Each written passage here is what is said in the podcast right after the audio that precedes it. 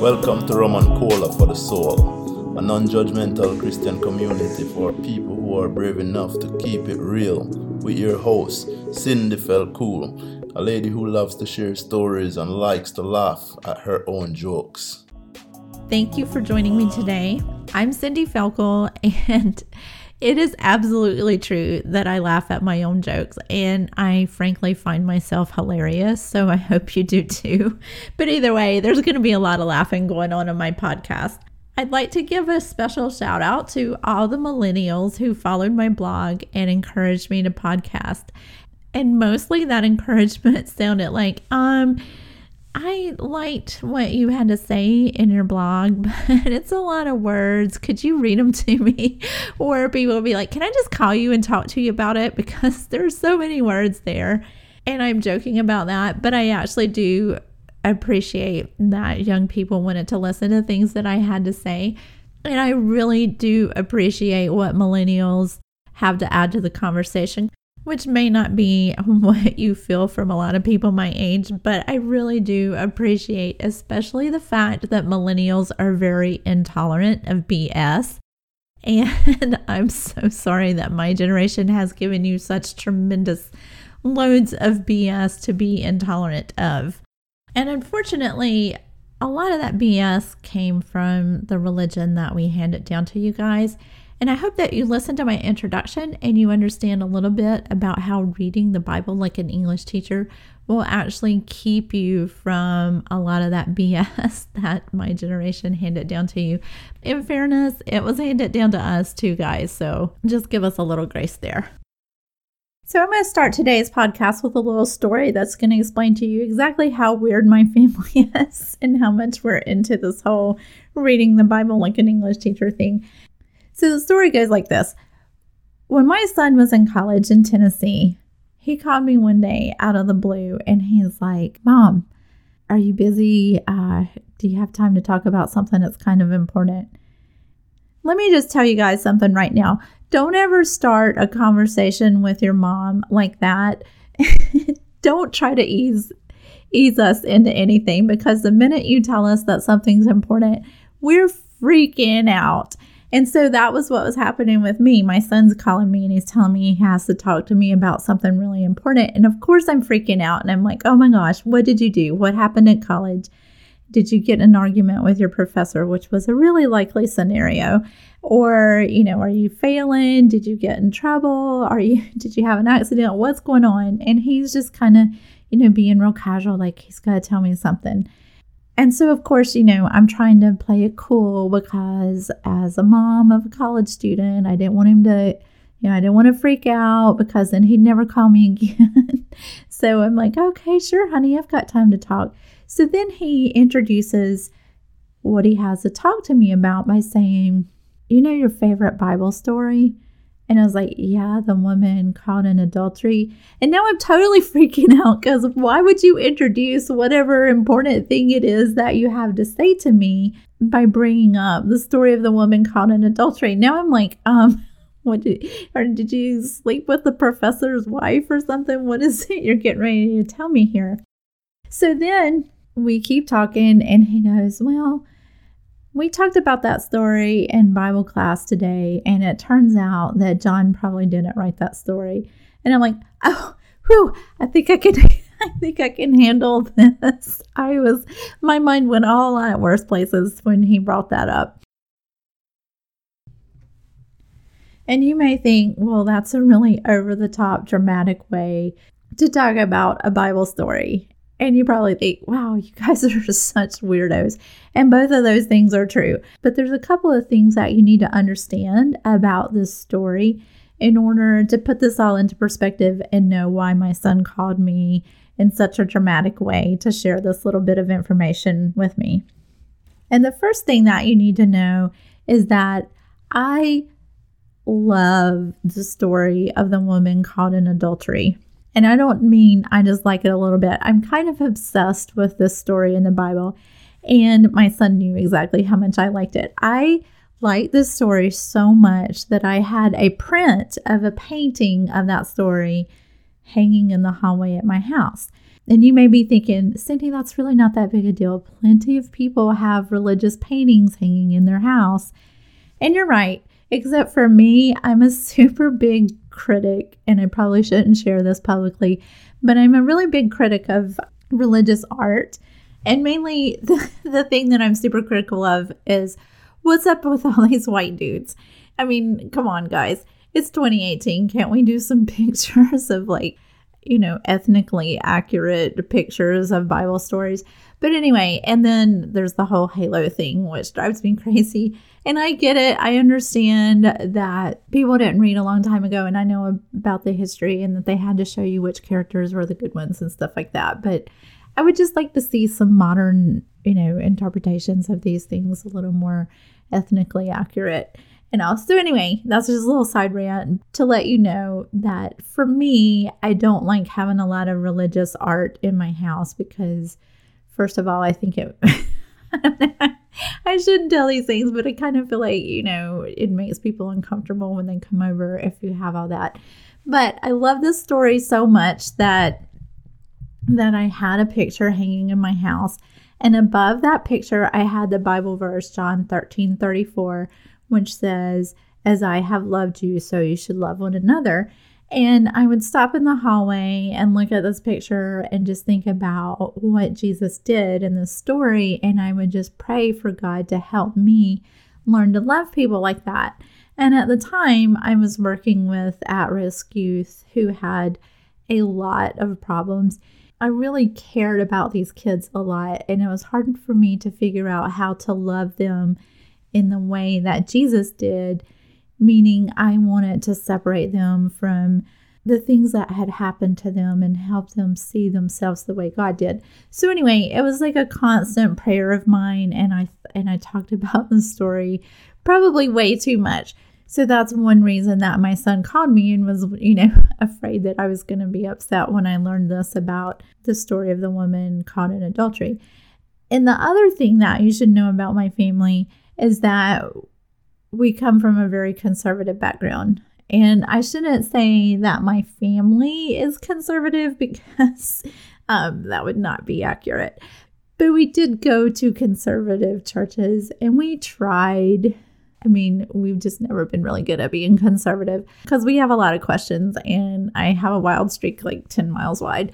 But anyway, we were around people who would completely freak out if you told them about this. Like, I shared this with somebody that John didn't write this story, and this guy just yelled at me and got in my face and like you're doubting the divine apostolic authorship of the gospel of john and he said if you don't believe that, then you don't believe the whole Bible, which is pretty extreme. And if you read any decent modern translation of the Bible, you're going to see this as a side note that they don't actually know who wrote this or where it fits into the gospel stories. So I guess when my son called me, he wasn't sure if I was going to be one of the freak out people which now that I think about it is a little bit insulting. I'm going to call him when this is over. Anyway, when my son called me that day, I had never actually heard that John didn't write the story. And when I went and researched it, I found out that it actually makes it even a little bit cooler if you think about it. Because the truth of it is, as these letters were going around and being circulated in the early church, as they were putting together the Gospels in the way that we know them today. This story of the women caught in adultery was one of the stories that made it in that the early church thought this is an important story that we need to keep. And I don't just love that because I myself am a unrecognized author and just love the idea that one little story got stuck in there. it's even more important because this was a story that the early church said when we think about Jesus, this is a story that shows what he was all about, and the story is important to us, and so we want to keep that. And if you think about that, this is the people that would have known what happened to that woman after the story and they would have known the stories about like what she ended up as and you know, what her grandchildren were like and how that story all ended. And they loved what they saw and what they remembered about it, and they wanted to keep this story. And I think that makes it even more awesome. Before I go any further, just in case you're like, I don't know the story about the woman caught in adultery, Cindy, I'm going to share the story with you. And the story is found in John chapter 8, verses 1 through 11. And I know that we just talked about that we don't know who wrote this story, but if you go to look it up in your Bible, it is going to be found in John chapter 8, because that's just where it landed. I'm going to be telling you the story from the Cindy Felkel version of the Bible, which is a very loose paraphrase and it's very flawed. And I don't suggest that it be your main source of Bible knowledge, but it is my go to version. So, in the Cindy Felkel version, the story of the woman caught in adultery goes like this Early in the morning, Jesus showed up at the temple courts, and everybody there was gathered around him, and he sat down in the middle to teach them. As this was happening, a group of Pharisees and some teachers of the law interrupted Jesus. The group of them were dragging a woman with them who had been caught in the act of committing adultery. They made this woman stand before all the people gathered there that morning and they said to Jesus, Teacher, we caught this woman in the very act of doing it with a guy that was not her husband. In the law, Moses commanded us to stone women like her to death. What do you have to say about this? Now, just a little side note here the Pharisees and the teachers of the law already had it in for Jesus because he kept calling them out for all their hypocrisy. And they were just bringing this woman before Jesus to try to trap him. Because what the deal was is that the Jews didn't actually have the right to carry out a death sentence. So if Jesus said we should stone her to death, they were going to report him to the Romans and then he'd be in trouble with them. But if he said, no, don't stone her to death, then they would say, well, you're not agreeing with the law of Moses. So they thought they had him, and they're like, oh, there's no way out of this. You're either going to make the Romans mad or make all the Jews mad by saying we don't have to listen to Moses. So, this is what is so crazy awesome about the story. Imagine the tension of that moment. This woman is standing there wondering if everybody around her is going to pick up rocks and stone her to death. The people in the crowd are wondering, what is Jesus going to have us do? And the Pharisees and this group of teachers are all there thinking that they have Jesus trapped. And it wasn't just a couple of them, it was a group of people that came to try to set this trap for Jesus. Like, there's no way out of this. And this is it, guys. We've got him. All that tension is building, and everybody's waiting for Jesus to answer. And Jesus, in the most chill move ever, leans over and he starts writing in the dirt. And I love picturing the scene because everybody's probably just looking around like, um, what's happening here? And so the Pharisees and the experts in the law start being like, hey, Jesus, uh, did you hear us? We got a question for you. And they kept asking him. And after a little while, Jesus straightened up. And I like to think that he looked around at everybody with this, like, I can see into your soul kind of look. But anyway, he straightens up and he says, Let any one of y'all who is without sin be the first one to throw a stone at this woman. And then he bent back down and started writing on the ground some more. When Jesus said this, everybody who heard him began to walk away one at a time. They didn't have a group meeting, they didn't discuss what their next step was going to be. They just all scattered. I feel like that as reality washed over them individually, that they all left not looking at each other. Finally, everyone was gone except Jesus and this woman. Once again, Jesus straightened up and he looked at the woman and asked her, Where did everybody go? Has no one condemned you?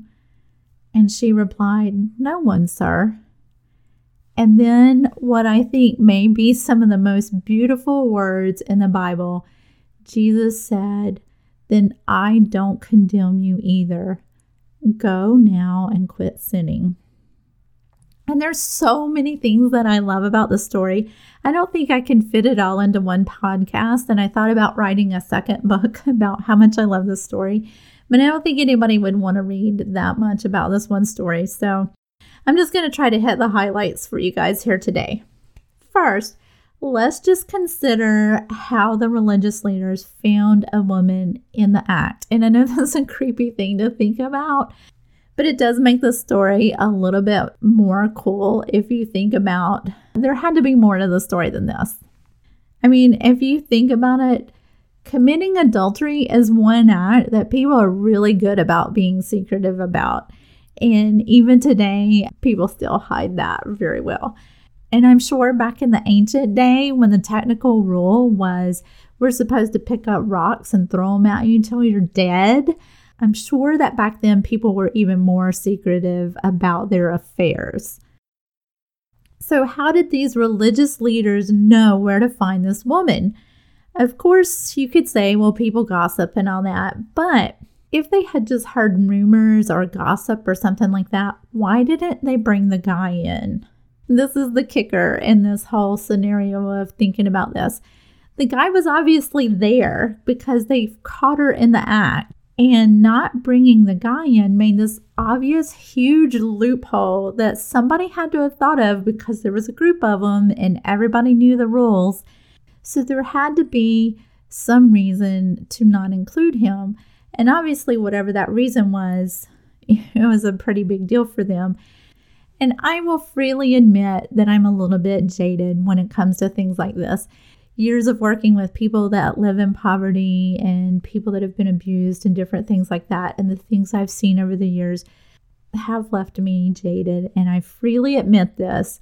But one thing that I've seen over and over, and I've read about all throughout history, is that people in power often treat people in poverty as if they're objects. And unfortunately, this very often includes religious leaders, and sometimes I think maybe even more so. So, I'm saying all that to say that I strongly suspect that the religious leaders didn't bring the dude in because he was one of them. And if he wasn't one of them, he was somebody that was important to them. Which, if you think about it, makes this story even a little more cruel but it also makes Jesus' response a little more awesome. Total disclaimer here that's completely conjecture that's based on circumstantial evidence, human nature, and of course, my jaded interpretation. It's still really likely though. And no matter what, it's obvious that the religious leaders had no regard for this woman. They just caught her in the act, drug her before Jesus, and said that she needed to be put to death. She was a pawn for them in their plan, and she had no rights. But another crazy, awesome thing about this story is Jesus' defense of her.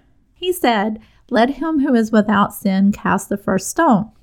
And that's actually a horrible defense like, if you think about it, you would never use that in a trial in a court. You're not going to be like, oh, I know that Johnny killed people, but really, haven't we all done something? Which is crazy to think about because Jesus wasn't saying, well, we've all messed up, so no consequences for anyone anymore. In order to understand how crazy awesome this is, you need to understand a little bit about the Jewish religious culture of the day. See, the Jewish religious leaders did believe that everyone had some sin in their lives. They just also believed in this balance system where if you were good enough, you received God's favor. But if you had bad things happen to you, like illness or being born with a disability, those things meant that you were cursed by God and you did not have his favor. They actually believed this so much that if you look at John chapter 9, I mean, it's almost humorous that they believed this, but it's so sad. The disciples actually asked the question of Jesus when they saw a man who had been born blind. They said, Did this man sin before he was born, or did his parents sin to cause him to be blind? And that's crazy to think about. Like, I mean, there were actually people that wondered, like, did you sin in the womb to cause yourself to be blind? Which I don't know what babies are doing in there, but I don't think that they're messing up bad enough to cause God to be like, oh, you're going to not have eyesight. They seriously believed that all suffering was caused by sin. And obviously, some suffering in the world is caused by sin. Like if you're drunk and you get on a camel and you fall off the camel, then, you know, falling off the camel was caused because you were drunk. But that doesn't mean that every time you have an accident, it's because God's punishing you for sin. But they did have this um, almost parallel that they think every problem that you have was caused by a sin in your life. So the people that had lives of wealth and ease were considered to be in God's favor. If Jesus had been all about upholding this kind of thinking, then he could have just ripped the Pharisees and the teachers of the law apart for not bringing the guy in. He could have just said, Listen, people, this is the deal. This woman sinned. She needs to be punished. And here's how we're going to deal with the Romans. Just a little side note Jesus came to fulfill the law, but I don't really think that we want to go back to an Old Testament system of let's stone everybody to death that gets caught in adultery. Because a lot of you guys are going to be in trouble if we go back to holding all those laws, and I'm not ready to give up bacon. Anyway, Jesus proved that making people better at upholding the Old Testament law was not what he was all about. If that had been his purpose, this would have been a great time for him to start out with that. Like, hey, let's get rid of those filthy Romans. You know, I'm tired of not upholding all our rules and all that. And let's get better at doing this. Here's how we're going to handle all this. And what with him being God and all, I'm pretty sure he could have done whatever he wanted to right there. But that's not what Jesus was about. Jesus was not about seeking political power for himself, and he was not about making people better at following the rules. Instead, he used this opportunity to point out the hypocrisy of the religious elite and to free the woman from the consequences of her sins. He never once said to her, You aren't guilty. He said, I don't condemn you. Jesus saw that she was completely guilty of the crime that she was being accused of. He knew exactly what the Old Testament law was and the circumstance for how she should be punished, and he said, I don't condemn you. Think about the significance of that. Jesus, God in the flesh, showed in that moment what he was all about. Jesus came to show us how God sees us in our sin. While the world is condemning us and ready to throw rocks of judgment at us, and religion shames us and tells us that we deserve to suffer, Jesus wants to send all of those people away so we can hear him saying, I don't condemn you. And it's also very significant that Jesus told the woman to go and sin no more. Because think about what her life must have been like. What was that going to look like for her? This woman had just been brought before a whole group of people who now know what she was doing you think people are bad today. Back then, people weren't super forgiving about that kind of thing, and women didn't have a lot of rights or potential for making money on their own. It's not like in that kind of society, she had a lot of potential for new guys wanting to, you know, oh, come be my wife. Everybody in town knows that you committed adultery. It would have been incredibly hard for her to walk away from whatever the mess and drama was in her life we know how hard that would be today. It was exponentially harder back then. But Jesus gave her the ability because he said, I am God in the flesh and I don't condemn you. Now go and rise above that sin that has been controlling you. Of course, this woman didn't go the rest of her life and never do anything wrong again. Obviously, she struggled with sin the way we all do. But what he told her in that moment was that she had the ability to rise above the things that she had been enslaved to because he didn't see her as defined by her mistakes and he did not condemn her, even though it was obvious that she was guilty. That is why I love that story so much because God in the flesh did not condemn this woman. And I think about all the people I've worked with through the years in my crazy career in education and volunteering with things in the church and just seeing people and meeting people and talking to people throughout my life. And that is the Jesus that I want the world to know. And it's what drives my podcasting and my writing and all the crazy things that I'm doing right now. And I've met all these wonderful people and these amazing survivors throughout my life. And I haven't always done a good job of presenting Jesus to them. Sometimes I was that condemning person that cared more about my religion than people. As I was putting this podcast together, I remember the story of a young mom who came up to me one day and she was talking to me about her boyfriend.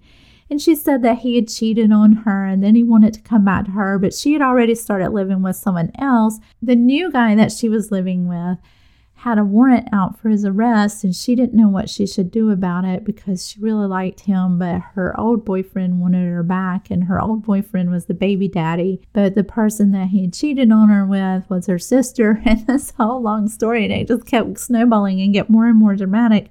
And then in the middle of it all she looks at me and she goes well what would you do and I remember just like this deer in the headlights moment where I was like, I don't know. like, and I remember this is terrible, but I joked about it with my friends and I was like, um, I don't know. We departed from what would Cindy do Ville a long time ago. In my middle class religious bubble, I didn't know what to say to her. I had no advice for this woman. In that moment, when I looked at her, I looked at my life and I looked at her life. And the advice that I wanted to give her was how to make her life look like mine. There was this huge gap and I and I was hitting the nail on the head when I said we departed from what would Cindy do Ville a long time ago because I had no idea how this woman lived and what her life was all about and what led her to make the decisions she made. I didn't know how to give her advice about how to get her life to look like mine.